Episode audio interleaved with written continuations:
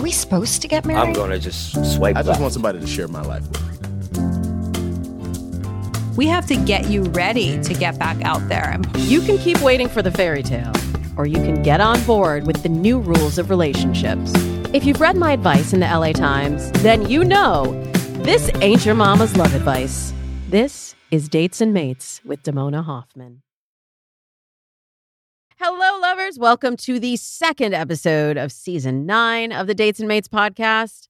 I've been doing this show a long time, but nothing in the last eight years of Dates and Mates prepared me for the curveball year and a half that we have all been facing. Well, like that we are currently facing right now. So that's why I thought it was important to switch up the format today. Instead of talking about the dating dish headlines, we're unveiling a brand new segment called Hot Tip Time. It's inspired by the dating hot tips that I give on the Drew Barrymore show. And I'm going to give you three quick tips on one single topic of dating or relationships. Today's hot tips will be all about the major mistakes and dating wins I've seen in the age of the Delta variant. If it's not safe, it's not sexy. You know what they say. then, my guest today is an absolute gem, the brilliant behavioral scientist and dating coach. She's the director of relationship science at the dating app Hinge and the author of the hot new book, How Not to Die Alone. She's going to tell us the three main types of daters and the biggest mistakes that each type makes so you can fix your dating sitch. Then in Dear Damona, I will answer your questions, including how can I escape the friend zone and become girlfriend material? And should you date multiple people at once? Lovers, we're kicking it off hot. You ready? It's hot tip time. I've given you the ABCs of dating this past year, but guess what? We've gotten to letter D now, so we're going to have to begin the lesson all over again. In case you haven't figured it out yet, I'm talking about the Delta variant. Just while we were out here trying to enjoy our hot vax summer, here comes Delta changing the script. But don't worry, this is not going to be a lecture about getting vaccinated. But seriously, you should get vaccinated. I have the dating app data to prove it. You all know I'm OKCupid's official dating coach, and I know that the I'm vaccinated profile badge has a 96% opt in rate in the United States. And I'll tell you what else on OKCupid, it'll get you 15% more likes and 14% more matches. So it's good for you. That said, we all know that it is still possible to get and give COVID 19, even if we're vaccinated. So where does that leave you? In terms of going on dates with strangers? Well, let me take you on a little journey. I was watching the Back to the Future episode of The Movies Who Made Us on Netflix, and it got me thinking that we have to go back, you know, back to the future too. Remember how you were dating back in August of 2020?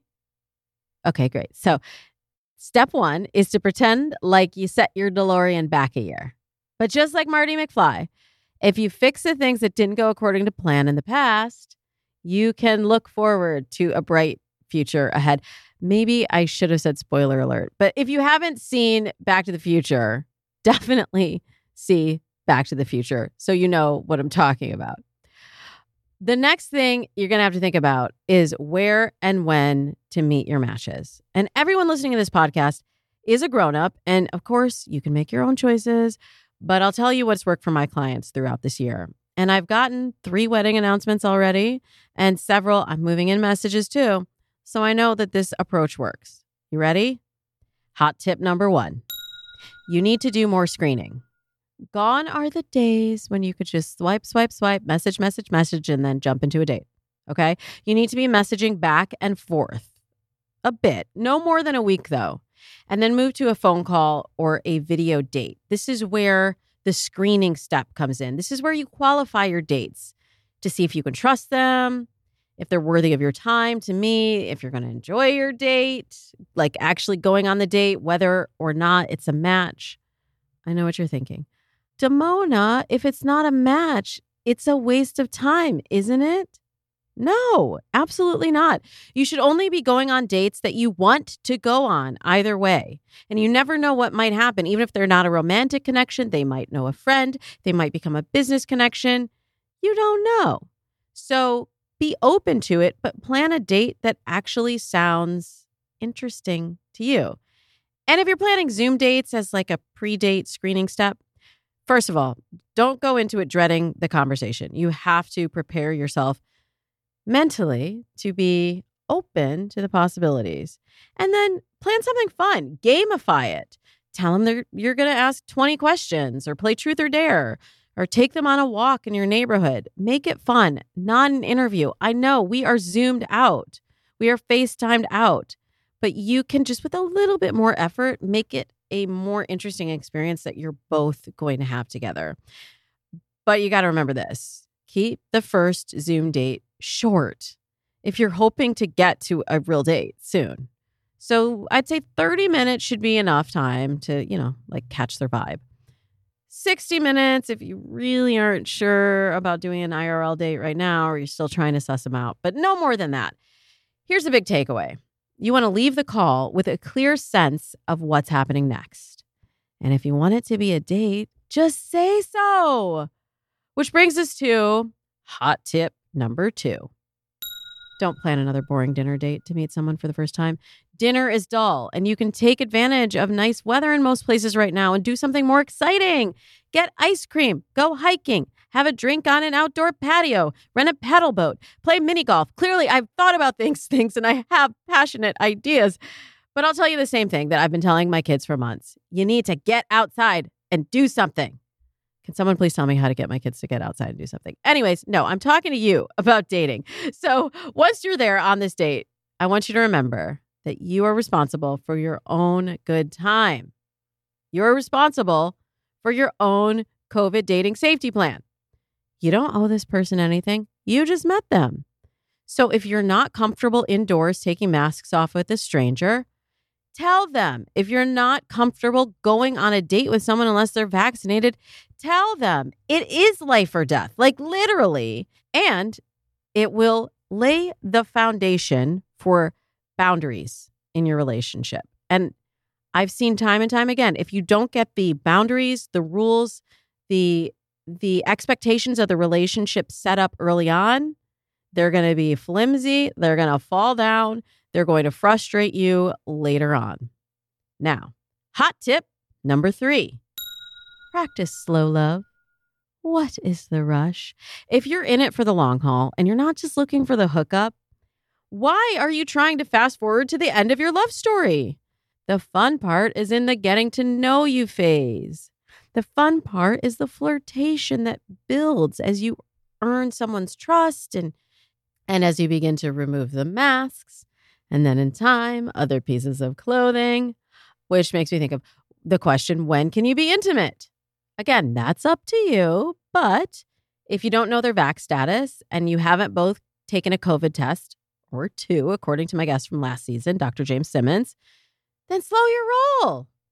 I saw a lot of COVID era relationships come out of the gate super hot and heavy and fizzle just as fast. So now that we are past the peak, God willing, we are past the peak, right? And working towards the vaccination rates we need to get onto the next phase, let's be more mindful about how we enter our relationships. So, again, your hot tips today are number one, screen like your life depends on it. And it does.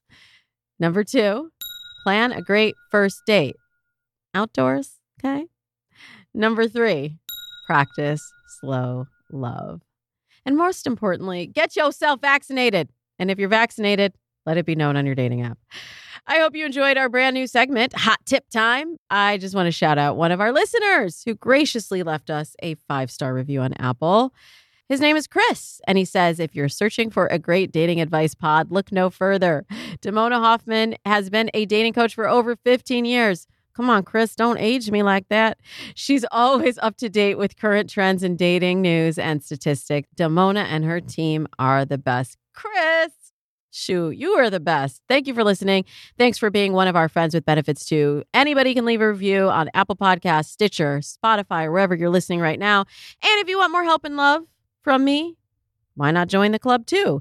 Like Chris, you can get access to bonus trainings, our past episode library, and access to my weekly Behind the Mic live stream, where you can ask me anything about your specific current dating situation.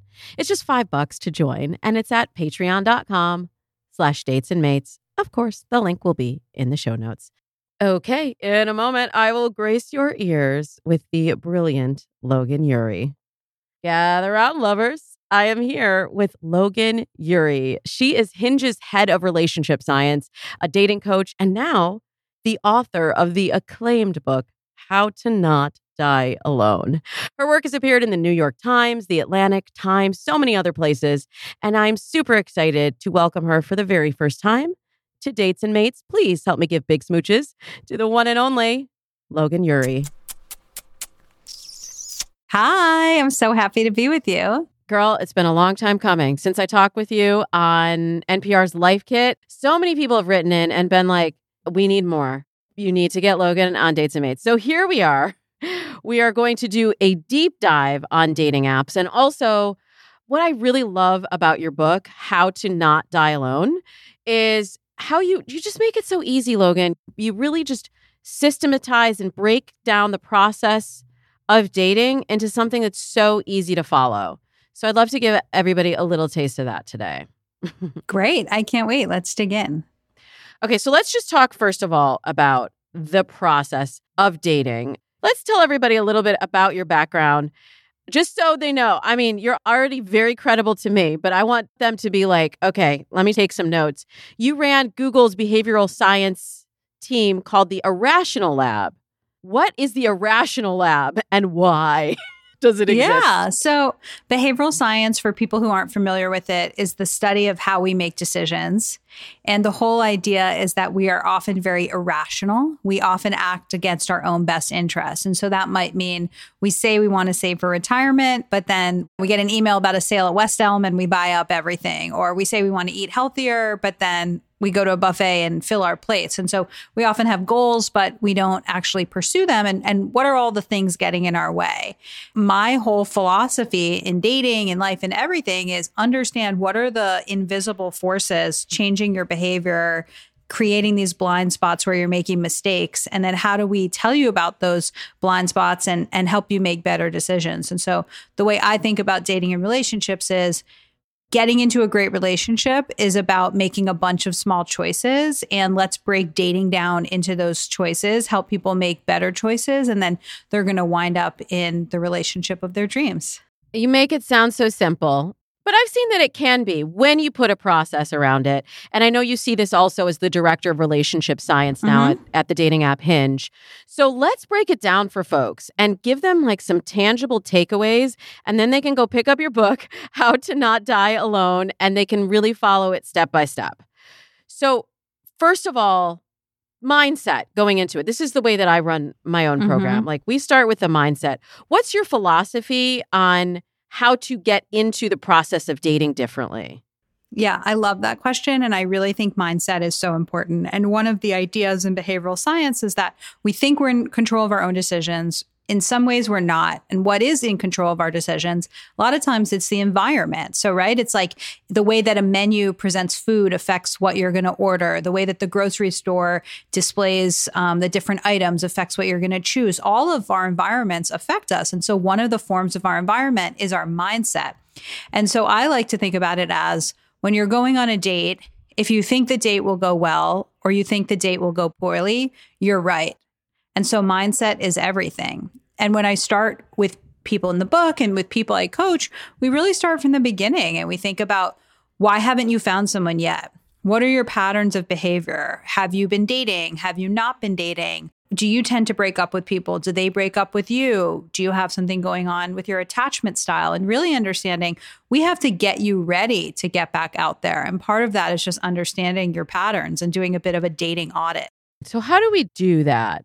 In your experience, people fall into a couple different categories. Mm-hmm.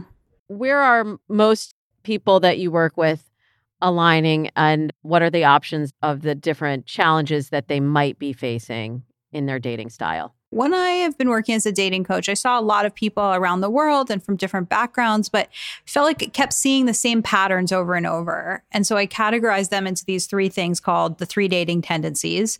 And each one is about unrealistic expectations. And so I'll just explain them quickly. The romanticizer has unrealistic expectations of relationships. They think it's going to be all fun effortless. You find your soulmate, they look exactly how you thought they'd look, and you live happily ever after. The maximizer has unrealistic expectations of their partner. They always want the best of this ex girlfriend, the best of that ex girlfriend. Oh, the grass is always greener here. Really, they're always trying to say, what else is out there? What, what better partner could I get? And then the hesitator is the person who has unrealistic expectations of themselves and they put a lot of pressure on themselves and they say, I'm not ready to date yet. I need to lose weight. I need a more impressive job. I need to clean my apartment. And they're always creating these reasons why they can't date and they're not lovable yet. And so each of these really holds people back. And so one of your questions was, which do I see the most? And so I'd say, before my book came out, the client I worked with the most was the maximizer. And I think part of that might be I live in Silicon Valley. There's a lot of engineers, more type A people. And the kind of person who was drawn to me tended to be the maximizer, right? They want to plan, they want to research their way to love. But now I think both because of the pandemic and the fact that more people are now familiar with my work, I'm hearing from a ton of hesitators, people who have not been dating, have not been putting themselves out there, and really feel like it will take a lot of effort for them to re enter the dating pool.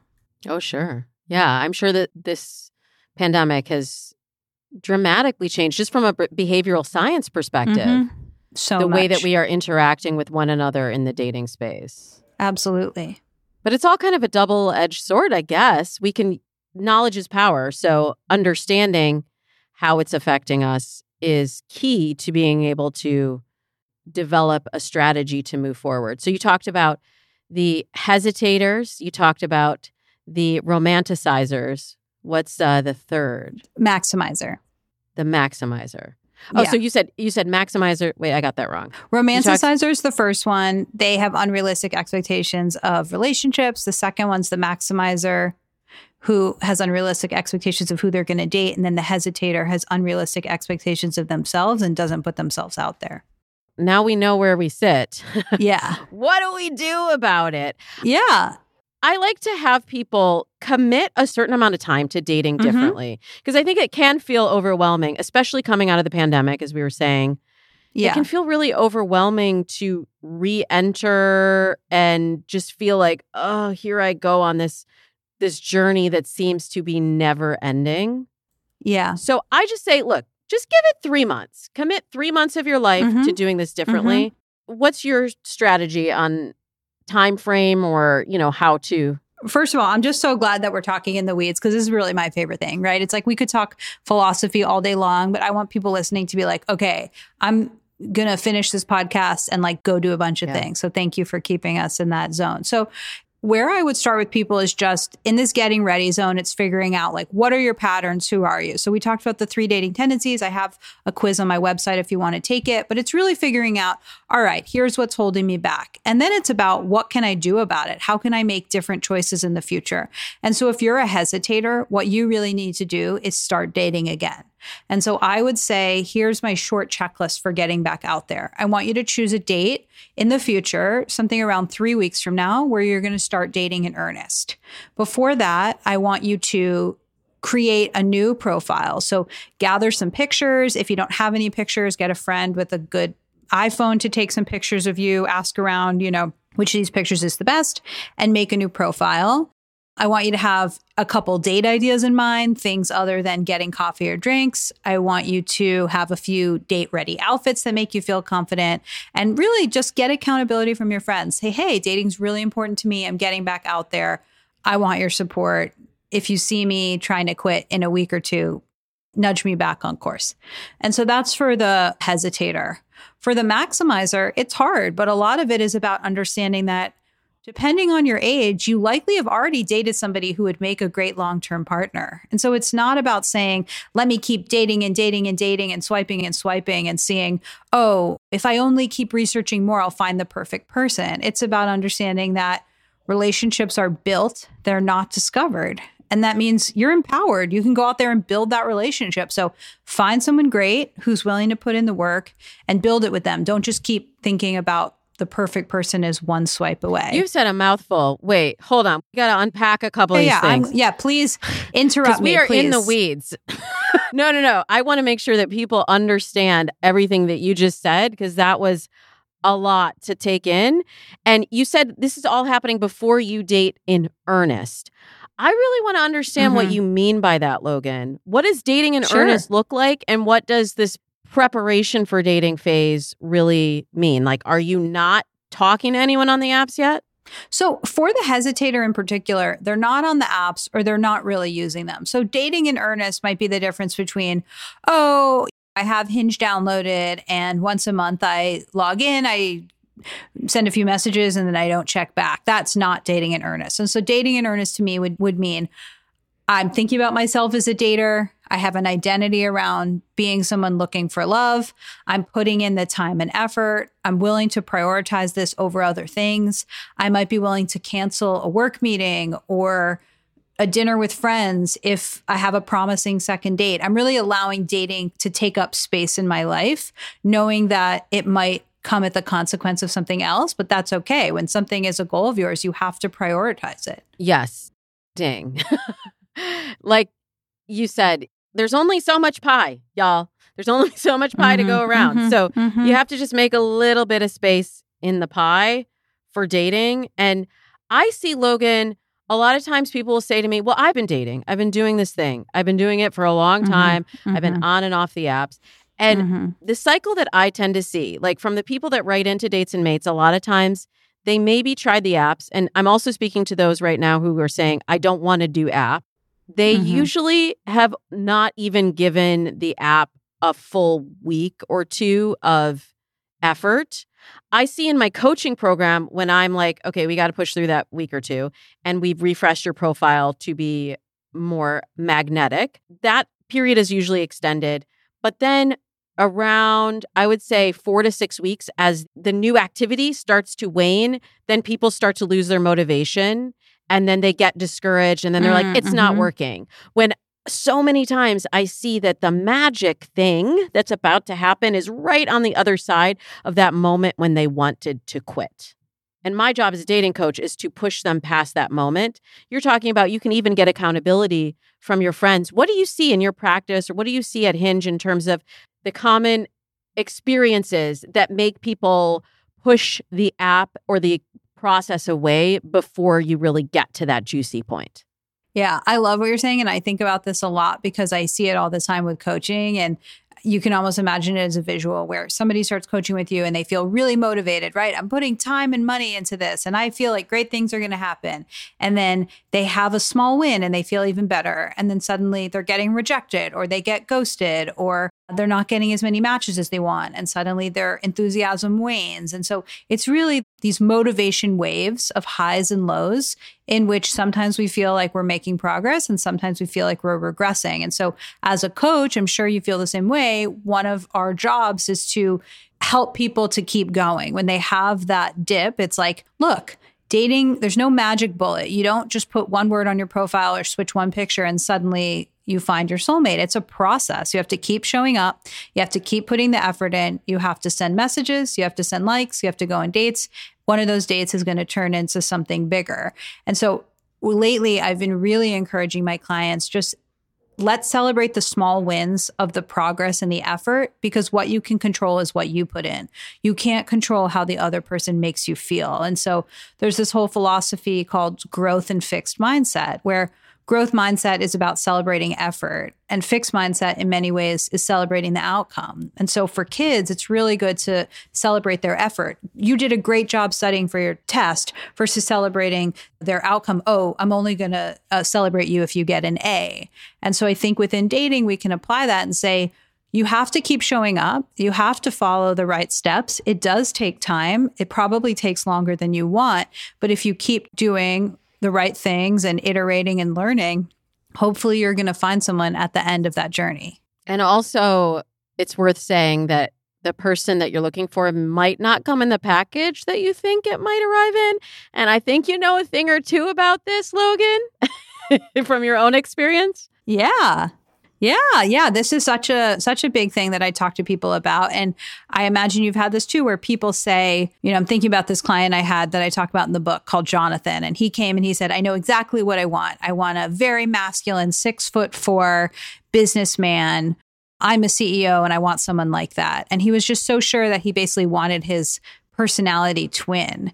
And we had him go on a lot of dates. And what he figured out was it actually didn't matter how tall the person was or what their job was. It mattered that they were kind and that they were funny and that they had a good time together. And so he wound up with a really great guy, but he didn't look like this so called type that he thought he would end up with. And so a lot of my work with people is helping them throw out that checklist, throw out the checklist of height, age, job, education, sometimes race, sometimes religion, and really say, when you pull it all back, how does this person make me feel? Can I build a life with them? Can I make hard decisions with them? Can I have crucial conversations with them? Do I admire and respect them? And so it's not that you can't have a list, but the list should be about the stuff that matters, not that resume bio data. And I love this even in your own story, your own experience, Logan. Tell us about that. I can talk about that. Gosh, how many years has it been now? But I met this guy in college. We had lunch together once, and we know that it was in 2007 because he wrote on my Facebook wall. And then about seven years after that, I saw him on Tinder, and I was like, eh, kind of looks like a bro. All his pictures, he's wearing a tank top and backwards hat and not smiling. And I swipe left on him. And then later, I met him at Google, where we were both working at a lunch, and we really hit it off. And I said I needed to be tutored in a certain coding language, and he started tutoring me in that. And I thought he was cute, but I was chasing this other guy from Burning Man, this guy who was not interested in me at all, but who I was very focused on proving that he should like me. And it took a year after kind of seeing a dating coach, getting over that guy, realizing he didn't make me feel good about myself, that I was like, damn, this guy at work has a lot of qualities I'm looking for. And he makes me feel really appreciated and happy and desired. I'm going to try to date him. And so I, I let him know I had no plans that Friday night and we went on a date. And yeah, we've been together for six years and married for a year. And yeah, we're probably happier than we've ever been. I love that. And I love that also you can recognize, Logan, the places in that story, in that trajectory where like maybe you weren't making the right call. And you mentioned that you were working with a coach and you had that growth mindset to be able to change. Yeah. I want to tune into this one moment where you said you were on Tinder and you swiped left on him because of what he was wearing mm-hmm. or what impression you got from him. So I want to really do a deep dive on hacking yeah, the apps. I work with OKCupid, you work with Hinge. And I think there's a right way and a wrong way to use dating apps. And people like to get frustrated with dating apps and say the reason I haven't met this person is because this app is no good. And then they ask me like what's the best dating app? I'm like the best dating app is the one where you like the people, you like the app and and you're going to use it. So when you swiped left Logan, do you think that it was about was that about him and the way he was presenting himself or was that about you and your expectations? There's so much to it. You know, one thing that came to mind while you were talking is like at the lunch where we really met for real, the one I think it was in 2014, it was like maybe 10 people. He was sitting across from me. We had this great conversation. I could, I, he was really in context. I saw him. We talked about different things. We were laughing. He was funny. We just had this amazing moment. And it, was really about him. Whereas when I saw him on Tinder, I was looking at dozens or hundreds of people. And so it was just a really quick decision. And I think it's almost, I'm not sure why I remember it so distinctly. Maybe it was just because I recognized him, or I, I just have such a clear memory of being, I know exactly where I was when this happened and what he was wearing and all of that. In that moment, I was evaluating him against many people, none of which had that much context. And so what I focused on was he's not smiling These pictures are repetitive. He seems to like have one day gone on one hike with the backwards hat and a tank top. Took a bunch, bunch of pictures. This profile doesn't feel Yeah, one yeah, this doesn't feel warm and welcoming and I was just like, "Eh, how does this compare to the hundreds of other people I'm looking at right now? No, I'm not interested." And so I think there's really something there about the fact that Dating apps are important and they are the number one way that people meet nowadays. And they are truly the modern matchmaker in terms of saying, here's who's available. But there's also an issue that they are a two dimensional representation of people. And so I think that what I hope people get from my story is the person I'm married to, who's made me happier than anyone else in my life, where our relationship continues to deepen. When I saw the two dimensional version of him, I didn't get it. I didn't get his sense of humor. I didn't get his loyalty. I didn't get that he's a genius, you know, helping to solve mammography and breast cancer screenings, like all these incredible things about him. And so I absolutely think people should be using dating apps because that's how people meet nowadays, especially in a pandemic world that keeps changing. People are hitting on each other less in public. But the bigger lesson is don't make assumptions about who these people are. Be more open minded. Say yes to more people. Go on video dates, phone dates, quick hiking dates, whatever it is, and really get a chance to see who people are because it's so easy to misjudge someone based on a profile that they might have spent five minutes making because they only had a few photos of themselves on their phone. And it actually isn't necessarily a great representation of who they are. Are you recommending that we swipe more liberally? We say yes more often in that initial two dimensional interaction, and then we figure out if it's a match when? Yeah, this is something that I'm actively thinking about from a research perspective. And so, one of the things that I have been saying and that I like is this idea of fewer, better dates, right? Don't go for coffee with a dozen people in a month. They're all going to blend into each other. Maybe each one feels like a job interview. It's not fun. It's an exchange of information. And so, could you go on fewer dates that you actually put effort into? For example, a guy I coached last night said he took a woman to an axe throwing bar. I've been hearing about that. I was like, this sounds like a recipe for disaster. I've never done axe throwing, but I'm like, let me think. Alcohol, really sharp. How have we not heard like all of these stories of like uh axe throwing date disasters? Doesn't it feel like a scene from like a rom com that turns into yes, a horror movie? It really truly does. But we haven't heard those stories yet, so still good. But I, like where you're going with this. Doing an activity date, I think, is what you're getting at. Yeah. And so I do like the idea of fewer better dates, and each one is likely to go better. At the same time, and perhaps in contrast to this, I also think that a lot of times people are being too judgmental on the app and making assumptions. And so they might say, oh, he's a lawyer. Lawyers are boring. Oh, she works at this tech company. She's probably like everyone else in tech, and not really understanding that there are many different types of people who work at different companies. And so what I'm, you know, I'm, I'm like, thinking about this out loud and figuring out where I fall on this. But part of me feels like you can do video chats and phone calls to get a sense of is this the type of person who I might want to meet up with and have a conversation. And so if you insert this step of the phone call or the FaceTime, you can use that to talk to more people. But then by the time you get to the in-person date, I do think you should be going on fewer better dates and really investing in something that's going to help you connect, play, have an experience. Yeah, I say you want to go on a date that you'd want to go on, regardless of whether that person becomes your honey or not. At least it was not wasted time and you enjoyed yourself. Let's dig into this algorithm question around like how to maximize your experience specifically with the app. Do you have any best practices on how to make sure you're being shown to the right people or as many people as possible. I'm not sure what your philosophy is. Maybe it's both. How to really maximize the app so that it's working for you. I don't have any like super insider info from the Hinge algorithm. I think in general, it's sort of a black box in terms of like machine learning and things that like even the engineers working on it don't necessarily know like all of the inputs, but there's a lot of things that are best practices that do make a difference. They're not necessarily mind blowing, but people listening who haven't done them should absolutely invest in them. And so the first one is just having a really good profile. People rush through the process of making their profile because they're trying to get to their matches as soon as possible, but your profile is absolutely your chance to make a great first impression. And so this is how I think about a profile. Look at the different pictures and for Hinge, the prompt responses you have. Which are the ones that people comment on? Which are the ones that you rarely get a comment on? Why don't you switch those out for something else? Because every single piece of content on your profile should have the ability to spark conversation.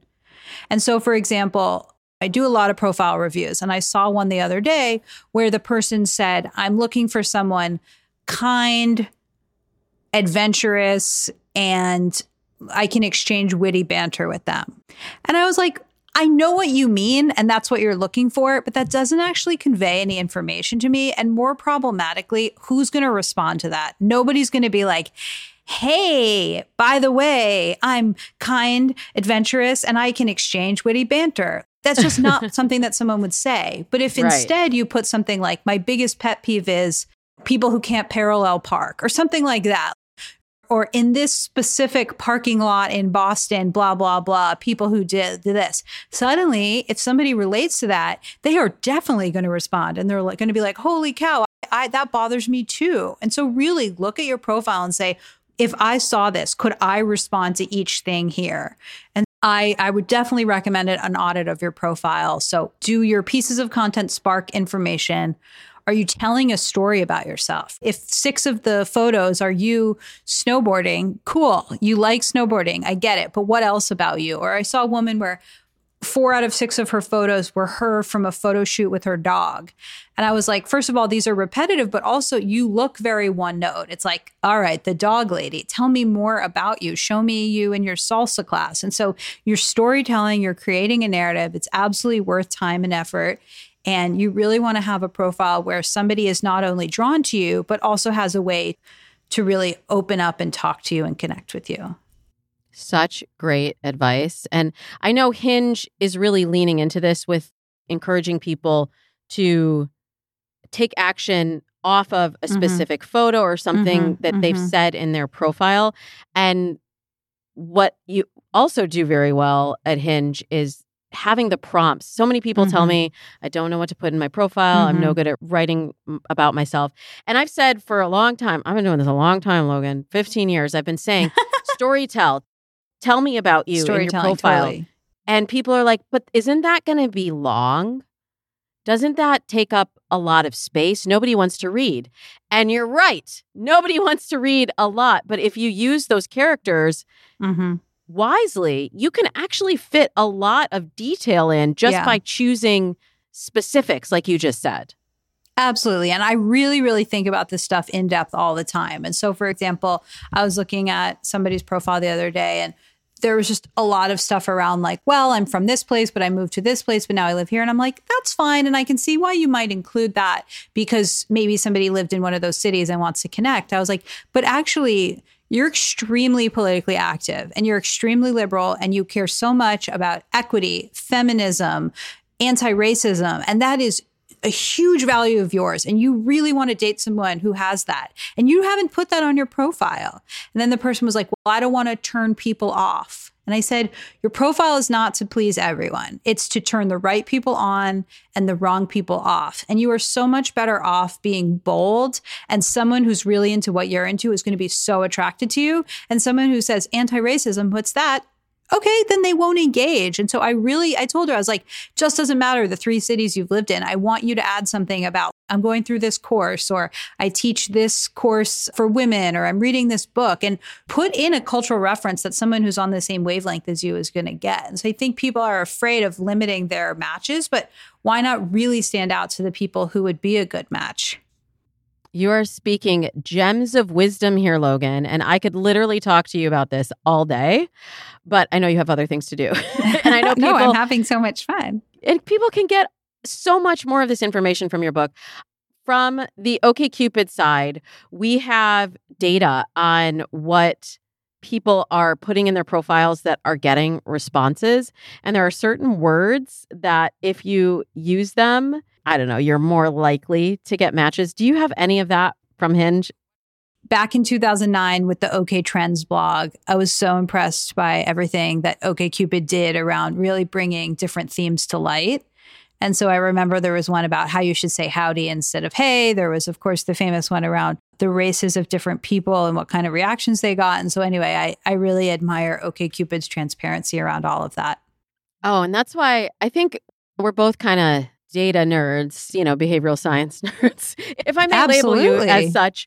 Uh, I know I am, and so I love digging into this and and looking for the trends. So Mhm. I have I have used OK Trends for a long time. On the blog, we actually just released five tips for getting more matches, and I'll tell ya what OKCupid said. You can tell me if you think it love to applies to. Hinge too. What words you can specifically use in your profile? Dog, travel, music, and love get the most matches and likes on OKCupid. What do you think about that? It makes sense to me. We did we just did this cool activation in Australia where it was Uber Pets and Hinge and we did a bunch of research on how dog owners are really popular. Putting your dog in your picture does well. People like when their dog likes their date. And so anyway, the dog thing definitely resonates. It's interesting. The travel and music, it makes sense to me in the fact that it's very common, but my hot take and what I talk about in the book is that to spark conversation, you should be specific. And so, one of the things I say in the book is don't tell me you love cooking. Tell me how every Sunday night you make your grandmother's marinara sauce recipe. Or don't tell me that you love music. Tell me about growing up being a jazz trumpeter and what Miles Davis means to you. And so, I do find that when people say things like, I love cooking, travel, and music, it feels generic and cliche, and I don't have a response. But when someone says something specific, I can respond. And so this is kind of going into the weeds, but that might be one of those data science things where like those profiles do well, but actually the people who have the easiest time getting into conversations are ones who are being more specific and and really leaning into the details.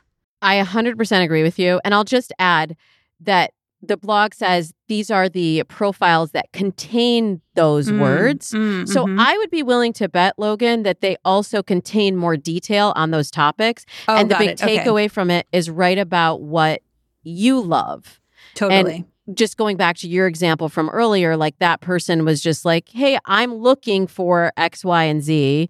And it was very external and also very generic. and so Mhm. I completely agree with you on specificity and that maybe, maybe we can use this data to get our mind thinking about specific stories under those categories so that you can then dive into that in your profile. Yeah, absolutely. And so one other note I'll say on that is like I had a client who did trapeze. She did this circus hobby and she had these awesome pictures of her doing trapeze.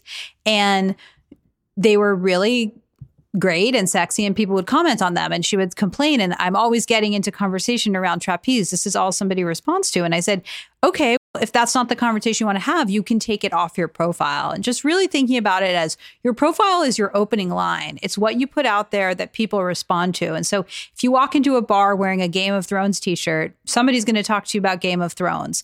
And so that's what your profile is. You're putting out what you want to engage in. And so if you love talking about a specific pizza place in your neighborhood, put it on there and someone will engage with you. If you don't want to talk about trapeze, don't have that picture. But you are actually controlling what the conversations you get into look like by what you put on your profile. Such a good point. And I'll just add on you're also in charge of choosing how you want to show up on the date and what you want to do. So I think sometimes people are like, oh, I get into these like same old boring dates. And yet they don't feel empowered to tell someone, I'd rather go mini golfing, to use your example. Example, I'd rather go axe throwing, actually. Where's the line, you think, on when you're moving offline, you know, how to do that dance of who's driving the connection, who's choosing what to do? What do you have any rules or best practices? Yeah, absolutely. And I just wanted to add one more thing, which was the question you'd asked before Are there any trends we've seen? And the one that I've been most excited about is that we recently added the ability to say your vaccination status, and people on Hinge who say that they're vaccinated are getting 30% more matches, which is a really meaningful number. So that is definitely a trend that we've been seeing in terms of of people having more success on the app. In terms of your, oh yeah, go ahead. Yeah, yeah. And I'll just co-sign on that from the OKCupid.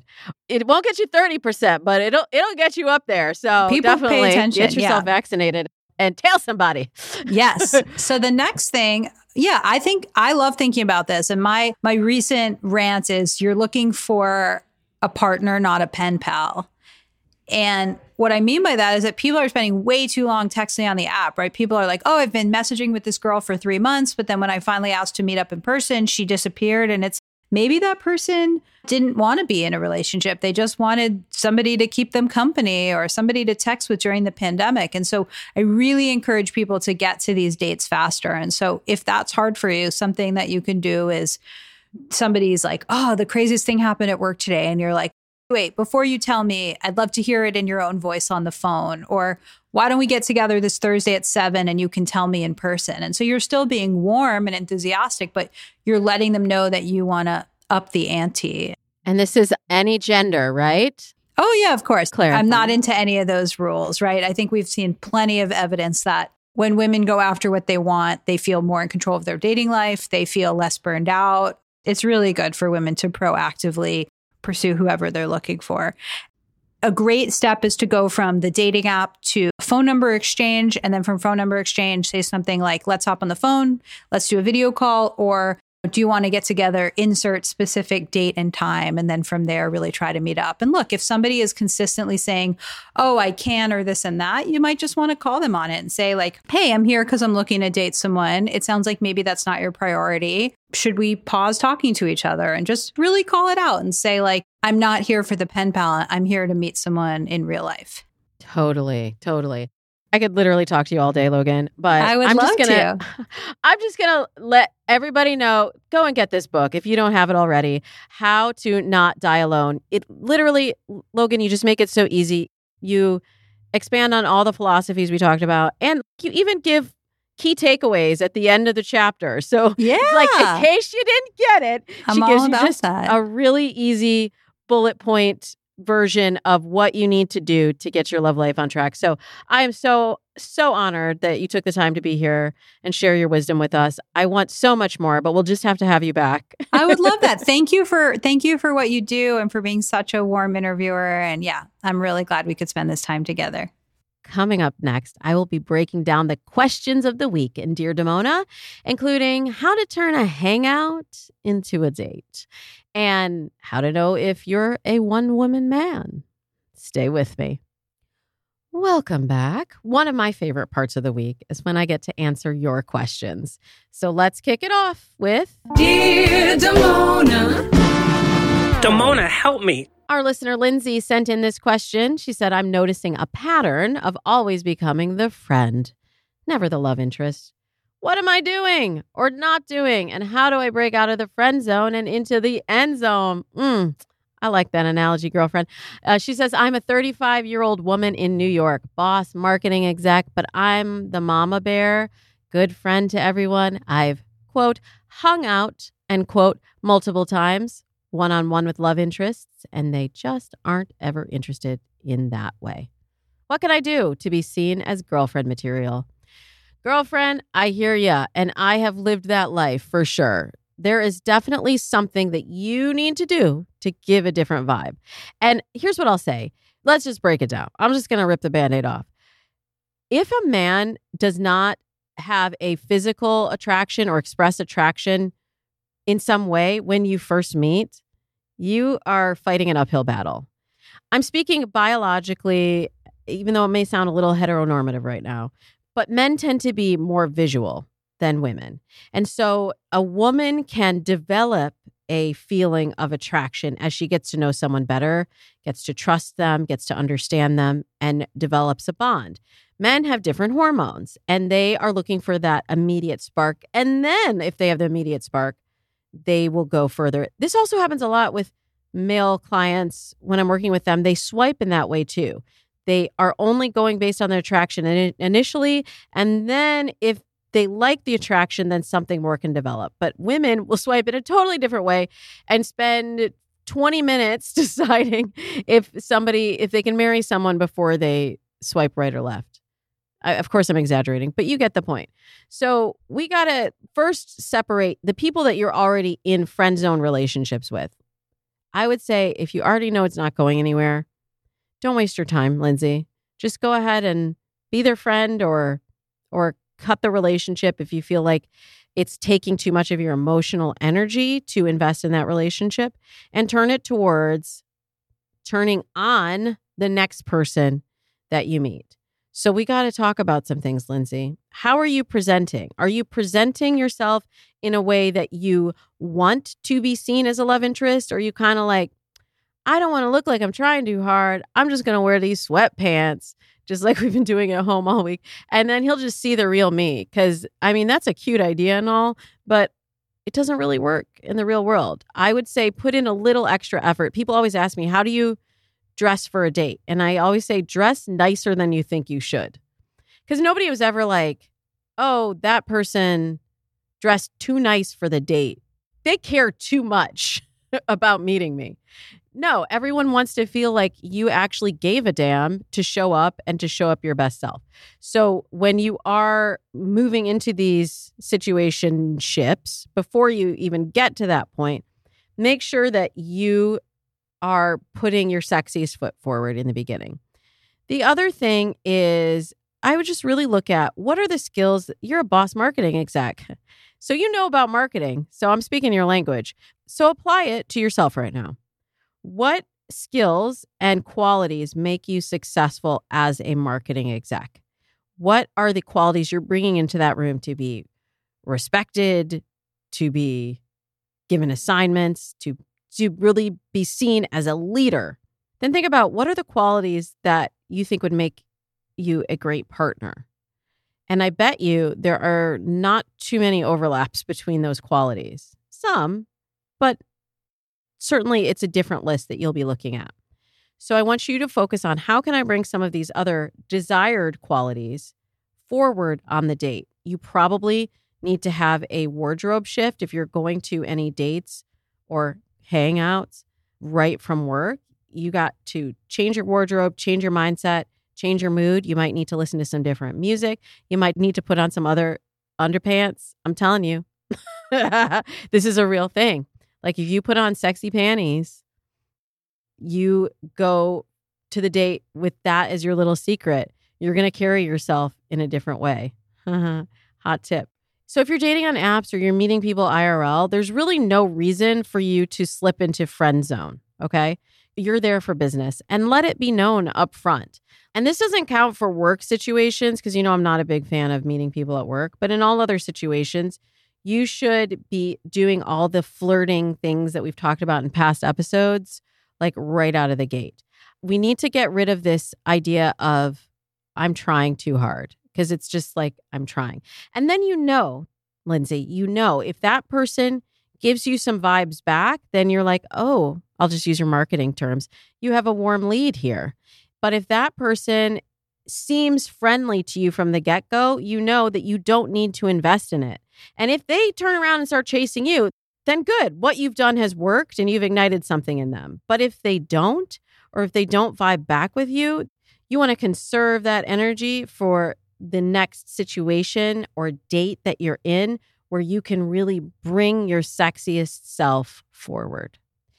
And for goodness sakes, do not mother them. If you're trying to fix people, you're their shoulder to cry on, you're like, let me just be there for you and we'll grow into him respecting me and falling for me.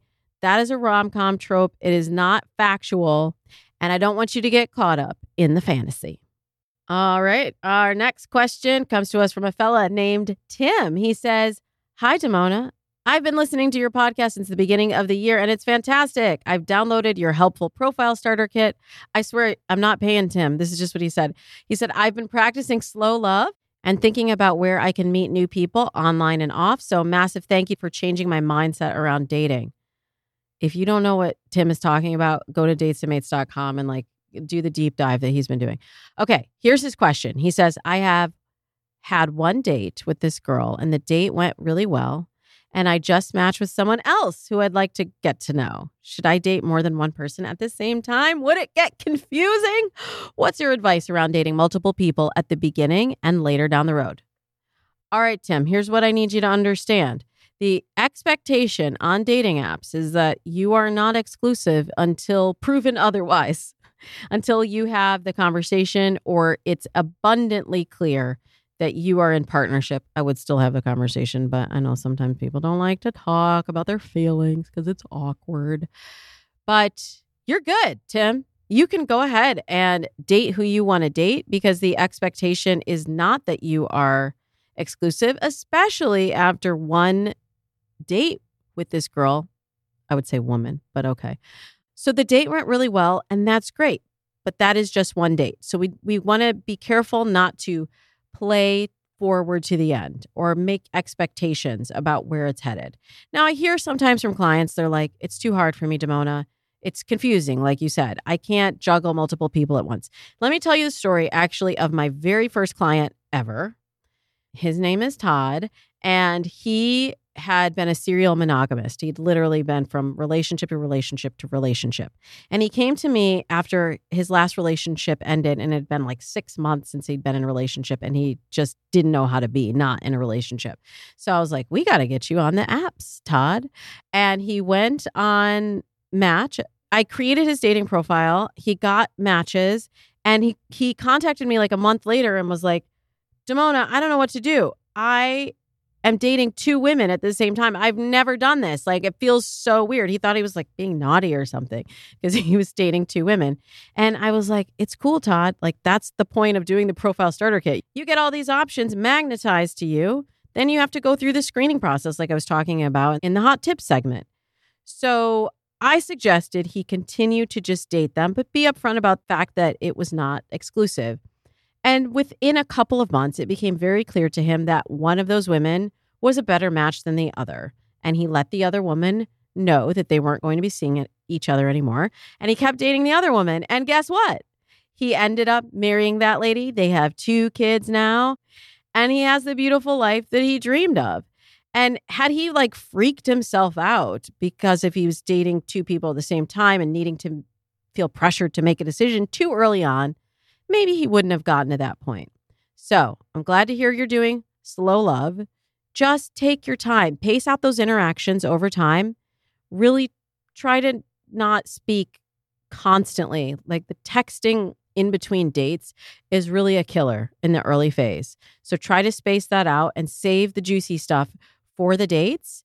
And of course, later down the road, you know, if you're six to 10 weeks in and you're, or if at any point you get clarity you only want to date this woman and you're not still interested in swiping or you're not matching with other people that you're like, that person could be as great or better than this person, then you have your answer. Uh, people like to say, oh, the paradox of choice, nobody ever wants to settle down. And it's crap. Like, you know, when you meet somebody who's different and you want to invest your time in them, you're not thinking about the other people. So go ahead and do you right now, Tim. Have a good time. Be authentic, be upfront, and then come back and talk to me when you get to the point where you are clear you want to continue dating one or both or neither, or send me, hopefully, your wedding invitation. That's it for episode 373 of Dates and Mates. We'll put the link in the show notes for Logan's book, How to Not Die Alone. If you heard something you like, we are always looking for more friends. Share this show with a friend so we can keep this Dates and Mates party going for another nine seasons. You can hit me up with your questions, just like Tim and Lindsay did. I'm at Damona Hoffman on all of the socials. You know what I really love? I love a voice memo. You can send me a DM and record your voice right there on Instagram, or you can leave me a voicemail at 424 246 6255 with your questions for the show. We will keep season nine rolling next week with another great show on Tuesday. Until then, I wish you happy dating.